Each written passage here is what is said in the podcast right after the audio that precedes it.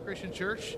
If this is your first time with us, we are so glad that you are here. We're going through a study together called The Story, and basically, we're going through the Bible from Genesis to Revelation um, over the course of the next few months. And if you're here today and you're like, man, I'd like to go through that with you guys, then we'd love for you to walk out of here today with one of these. This is the Story Bible, and this is the resource that we're using. It's the Bible in chronological order. So if at the end of this day you're like, man, I want to do that with, with you guys, then you just grab your copy out of the Welcome Center, and we invite you to come back. We're in our fifth chapter today. It's a fascinating chapter, and you'll be able to catch up really easily. Um, but this fifth chapter, I mean, it's kind of a in many ways, it's kind of a turning point. It's a fascinating chapter to me. And if you've read it before you came in here today, then you probably know what I'm talking about. This is the part of the story where God is going to lay down some guidelines in other words, God's like going, I care very much how you behave. You know, I've rescued you out of Egypt. I'm making a nation out of you, and I care very deeply about some things. So if I'm going to be your God and you are going to be my people, then how you treat one another is really important. And not only that, if I'm going to be your God and you're going to be my people, how you interact with me as your heavenly Father, as your one true God, that is deeply important to me as well today, too. So on page 59 is where we're going to be reading or starting our reading today. So go ahead and turn over there to page 59. This is the equivalent of Exodus chapter 19 verse 1. Um, just remember as you're turning there, the Egypt, you know, Egypt is where the Israelites have been enslaved for like 400 years. And then God sent Moses, and there was these 10 plagues, and they were miraculously led out of Egypt. And then they went across the Red Sea on dry ground. Pharaoh's army followed them in, and what happened? The walls of the water came crashing on them, and they were all destroyed. And so for the first time, the Israelites are truly free to live out the kind of life that God would have them to live out. So God's got them now, his nation, and page 59, it starts like this. On the third day of the third month, or excuse me, on the first day of the third month, after the Israelites left Egypt, on that very day, they came to the desert of Sinai. And they set out from Rephidim, they entered the desert of Sinai, and Israel camped there in the desert in front of the mountain. Then Moses went up to God and the Lord called to him from the mountain and said, This is what you are to say to the descendants of Jacob, and what you are to tell the people of Israel. You yourselves have seen what I did in Egypt, and how I carried you on eagle's wings and brought you to myself. Now, if you obey me fully and keep my covenant, this will not be the last time you hear God say something like this. It's conditional. If you do this, if, if, if, if you Obey me fully and keep my covenant. Then out of all nations, you will be my treasured possession. Although the whole earth is mine, you will be for me a kingdom of priests and a holy nation. These are the words you are to speak to the Israelites. Remember what God's doing? He is building a nation of like minded people that are going to be the example to the whole world of what the family of God looks like. Why is God doing this? Why is He going to all the trouble? Well, hopefully, you remember that all God has really ever wanted to do, what we have learned so far in these first five chapters, is that God just wants to dwell with His creation. He wants to do life with us. And that is what the Garden of Eden was all about, as we read in chapter 1. It was this perfect environment where God could walk and talk and enjoy a relationship with the people He created. That was what Adam and Eve had. It's never been like that since the garden. What changed? Well, Adam and Eve sinned. And from that moment, you know, everything changed. They became sinners and they were banned and they banned themselves. God banned us from the garden. So, so God took another approach, and that's what we've been reading about. God took another approach to life with people. He would create a nation and he would reveal himself among these people. And this nation, like I said, would be the envy of the world. Everybody would look at them and say, I want to be like, like that.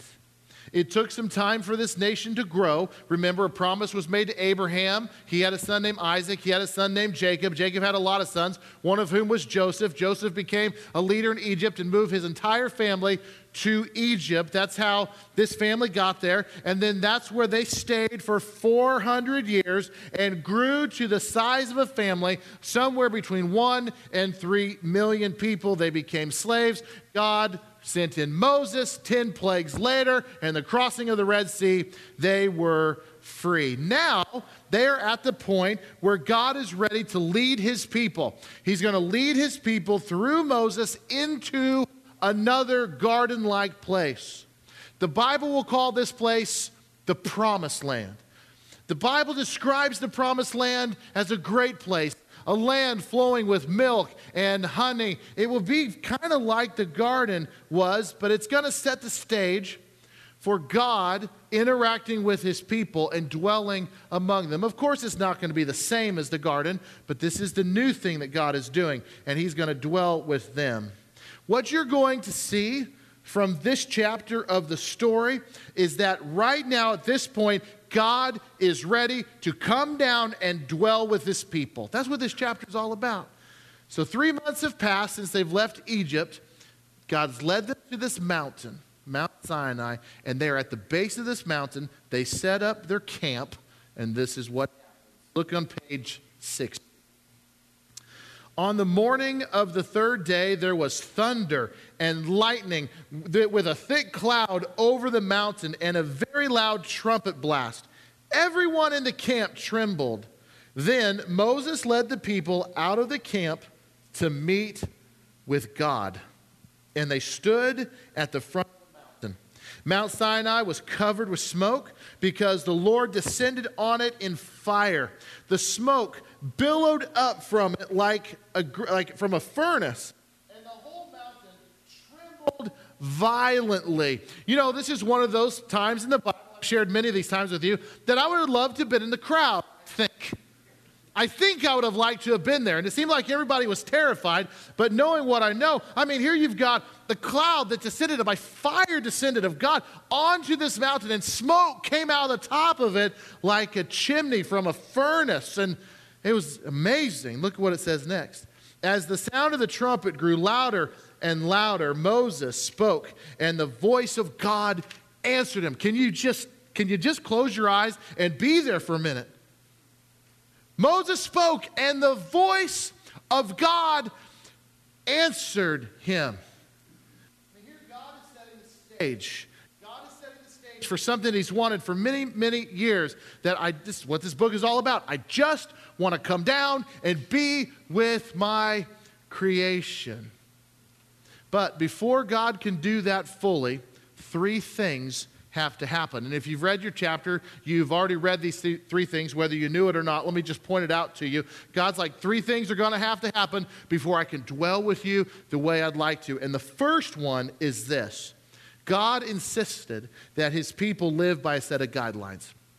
God's insisting that his people live by a set of guidelines. And, and here's why God has watched his creation and how poorly they have treated each other almost since the very beginning. Wickedness had ruled, and God's like, You guys are going to be different. And so he gave them some guidelines. Those guidelines are what have, are what have become known to us today as the Ten Commandments. Now, as a general rule, we don't like rules, do we? Now, I don't know why that is, but we're just that way. We, we, we're okay with rules, but we just want to make sure everyone else follows them, not necessarily us.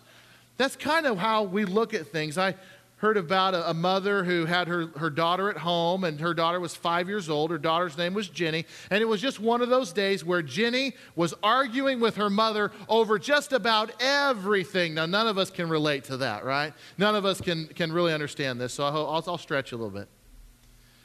So finally, Jenny's mother had had enough, and she said, Jenny, that is it. Go sit in the corner and stare at the corner, and don't move until I come and get you. And so Jenny marched off to the corner, and in her little five year old way, she sat down and stared at the corner. And after Jenny evaluated her situation for a few moments, she yelled back at her mother, Mom, I'm sitting down on the outside, but I'm standing up on the inside. You know?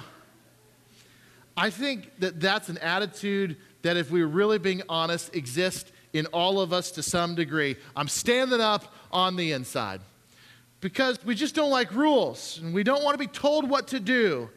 And the Israelites are no different. And as we get farther into the story, you are going to see that the Israelites will prove this defiance over and over and over again. I'm standing on the inside.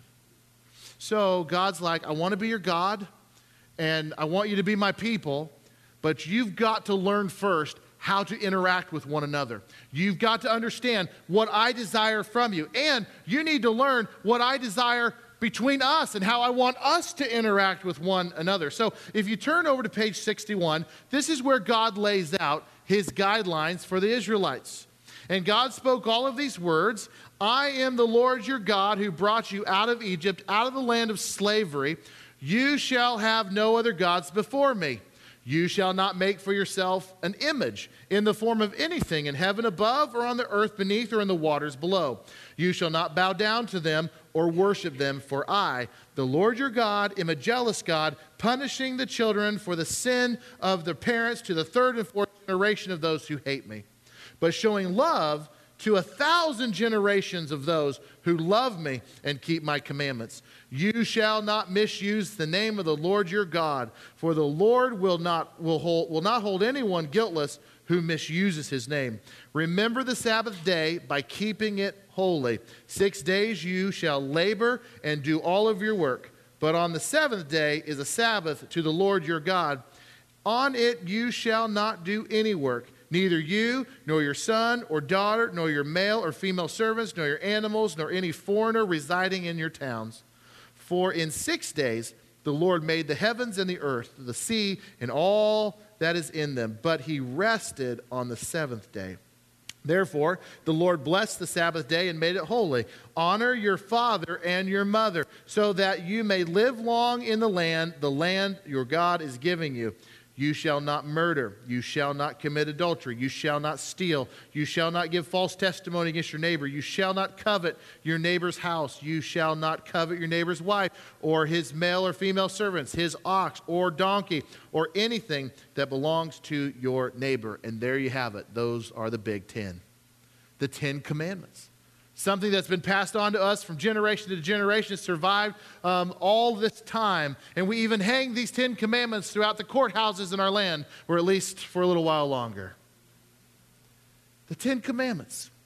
If you think about it, maybe you've never heard them broken down like this before, but the first four commandments, one through four, they deal with our interaction with God, our our relationship with God. It sometimes is referred to as our vertical relationship with God, from here to there. And if you look at the four, it makes a lot of sense. What does God say? You shall have no other gods before me. In other words, I'm number one. There's only going to be one God. There's only enough room for one God in this family, and that's me. And the second one is you shall not make for yourself an image. You're not going to bow down to this image.